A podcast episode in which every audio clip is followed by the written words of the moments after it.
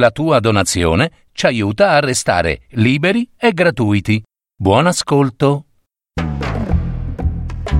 Novelle per un anno di Luigi Pirandello. Adattamento e messa in voce di Gaetano Marino. Musiche di Simon Balestrazzi. Per parole di storie.net.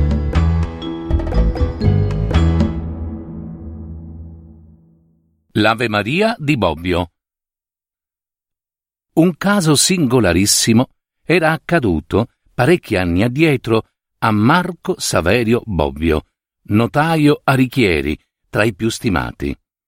Nel poco tempo che la professione gli lasciava libero, si era sempre dilettato di studi filosofici e molti, molti libri d'antica e nuova filosofia aveva letti e qualcuno anche riletto e profondamente meditato. Purtroppo Bobbio aveva in bocca più di un dente guasto e niente, secondo lui, poteva meglio disporre allo studio della filosofia che il mal di denti.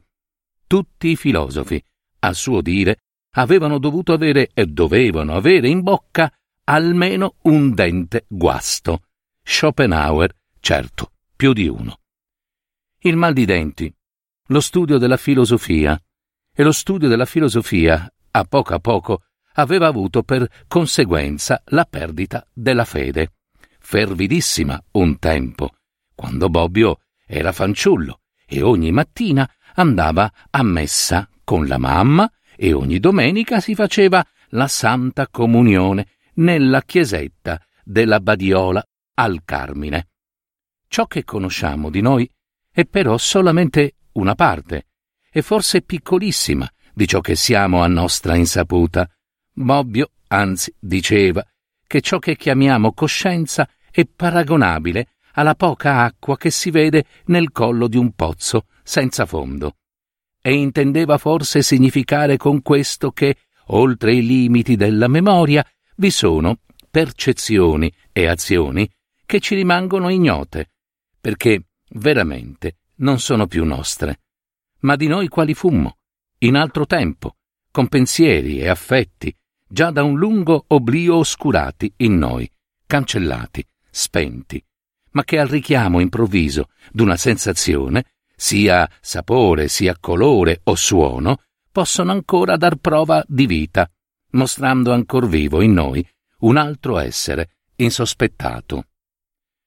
Marco Saverio Bobbio, ben noto a Richieri, non solo per la sua qualità di eccellente e scrupolosissimo notaio, ma anche e forse più per la gigantesca struttura che la tuba, tre menti e la pancia esorbitante rendevano spettacolosa.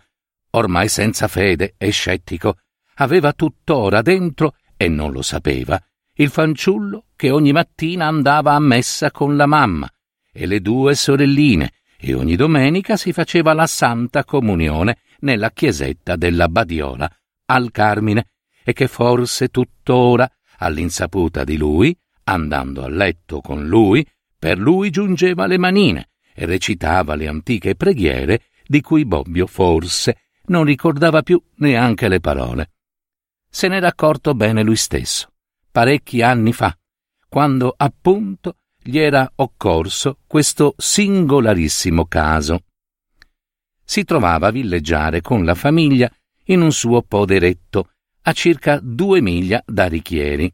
Andava la mattina col somarello, povero somarello, in città per gli affari dello studio, che non gli davano requie, ritornava la sera. La domenica, però, ah, la domenica voleva passarla tutta e beatamente in vacanza. Venivano parenti, amici e si facevano gran tavolate all'aperto. Le donne attendevano a preparare il pranzo o cicalavano. I ragazzi facevano il chiasso tra loro. Gli uomini andavano a caccia o giocavano alle bocce. Era uno spasso e uno spavento veder correre Bobbio dietro alle bocce con quei tre menti e il pancione traballanti. Marco, gli gridava la moglie da lontano. Non ti strapazzare.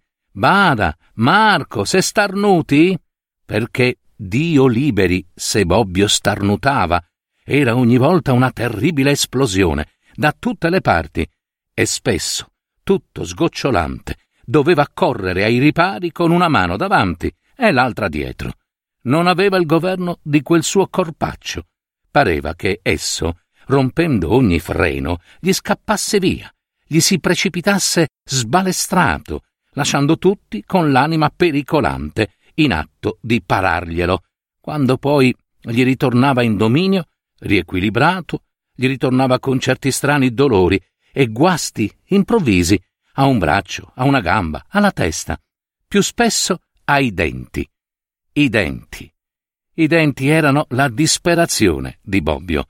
Se n'era fatti strappare cinque, sei, non sapeva più quanti, ma quei pochi che gli erano restati pareva si fossero incaricati di torturarlo anche per gli altri andati via.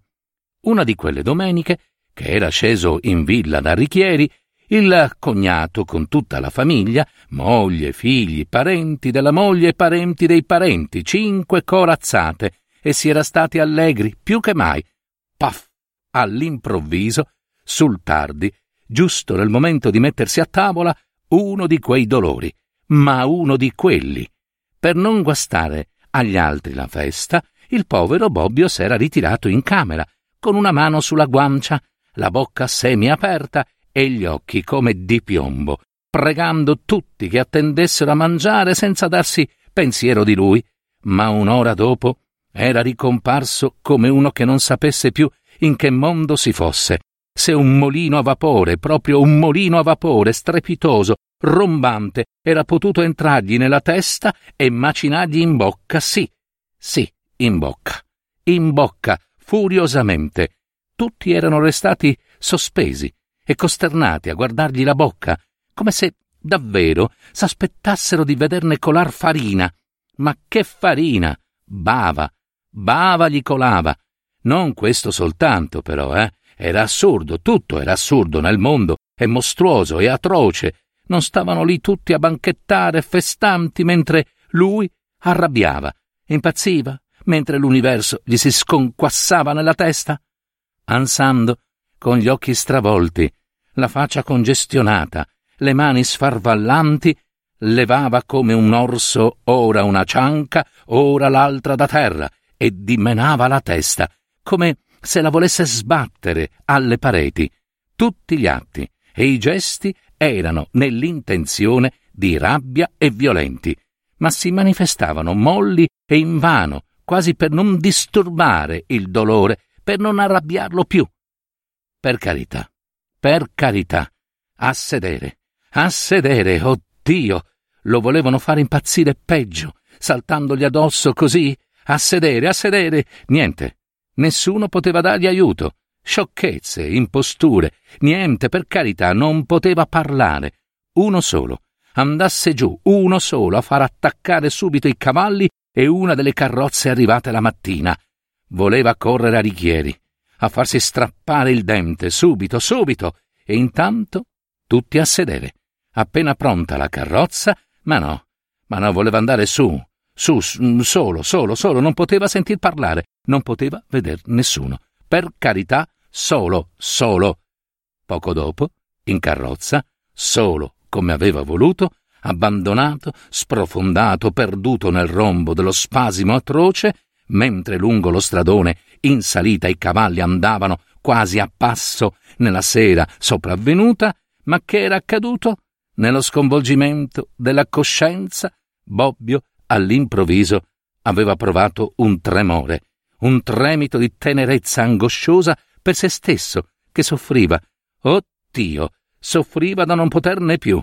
La carrozza passava in quel momento, davanti a un rozzo tabernacolo della Santissima Vergine delle Grazie, con un lanternino acceso, pendulo innanzi alla grata, e Bobbio, in quel tremito, di tenerezza angosciosa, con la coscienza sconvolta, senza sapere più quello che si facesse, aveva fissato lo sguardo lagrimoso a quel lanternino e Ave Maria, piena di grazie, il Signore è con te, benedetta.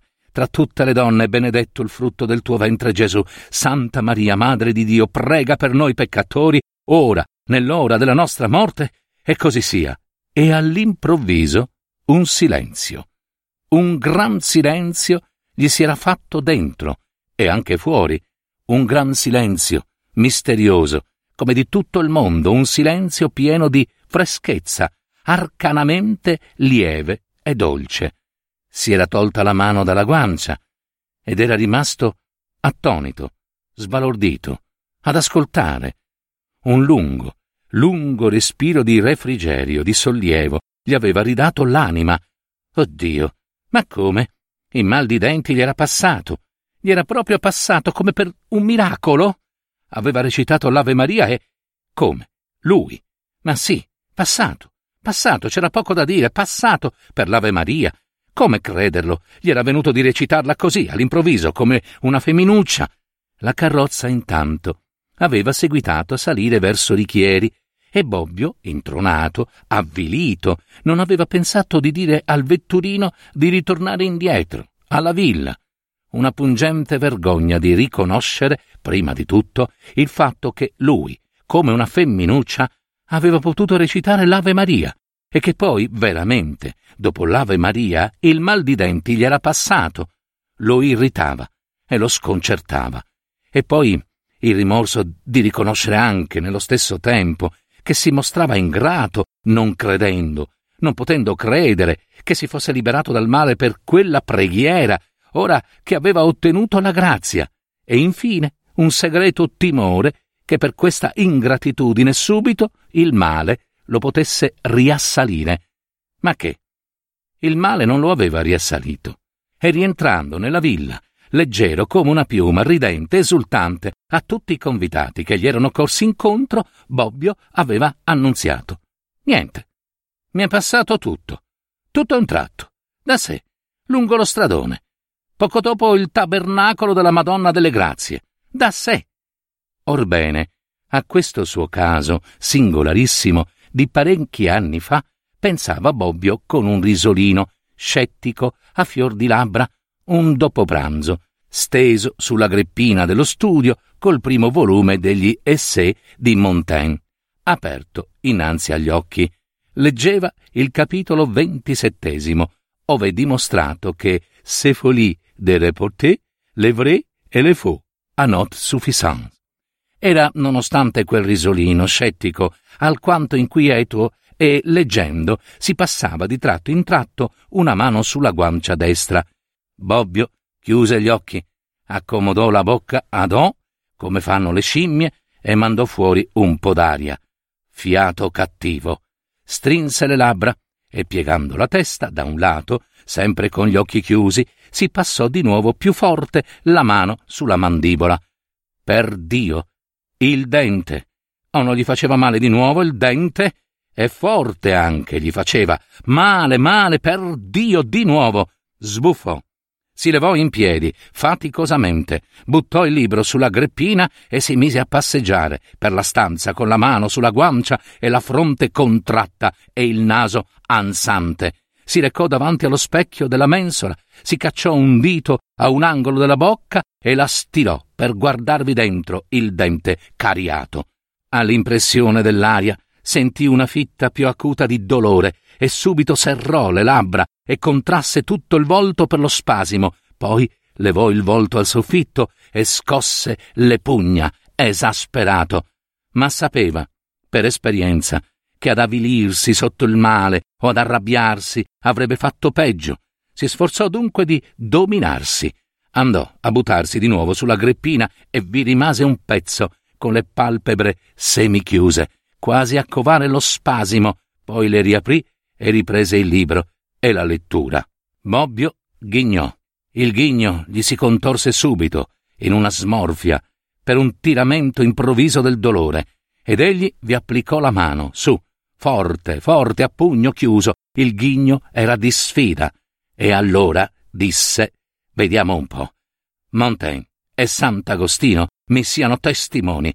Vediamo un po' se mi passa ora come mi passò allora. Chiuse gli occhi e col sorriso frigido sulle labbra tremanti per lo spasimo interno, recitò piano piano, con stento, cercando le parole, l'Ave Maria, questa volta in latino. Attese un po', interrogando in bocca il dente. Amen. Ma che? Non gli passava. Gli si faceva anzi più forte. Ecco, ai ai, più forte, più forte, oh Maria, oh Maria! E Bobbio rimase sbalordito. Quest'ultima reiterata invocazione non era stata la sua. Gli era uscita dalle labbra con voce non sua, con fervore non suo. E già, ecco, una sosta, un refrigerio.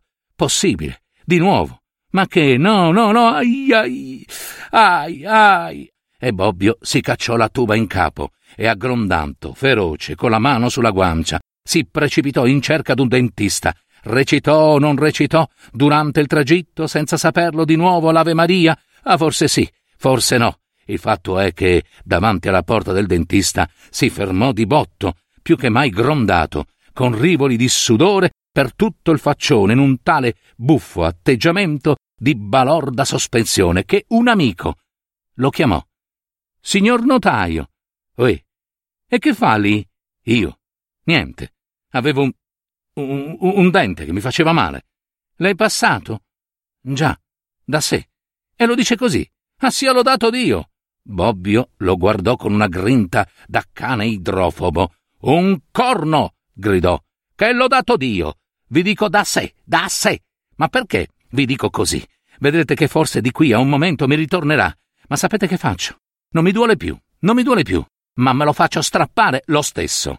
Tutti me li faccio strappare, a uno a uno, tutti, ora, stesso, ora, me li faccio strappare. Non voglio di questi scherzi, non voglio più di questi scherzi io, tutti, a uno a uno, tutti me li faccio strappare, via tutti! E si cacciò, furibondo, tra le risa di quell'amico, nel portoncino del dentista.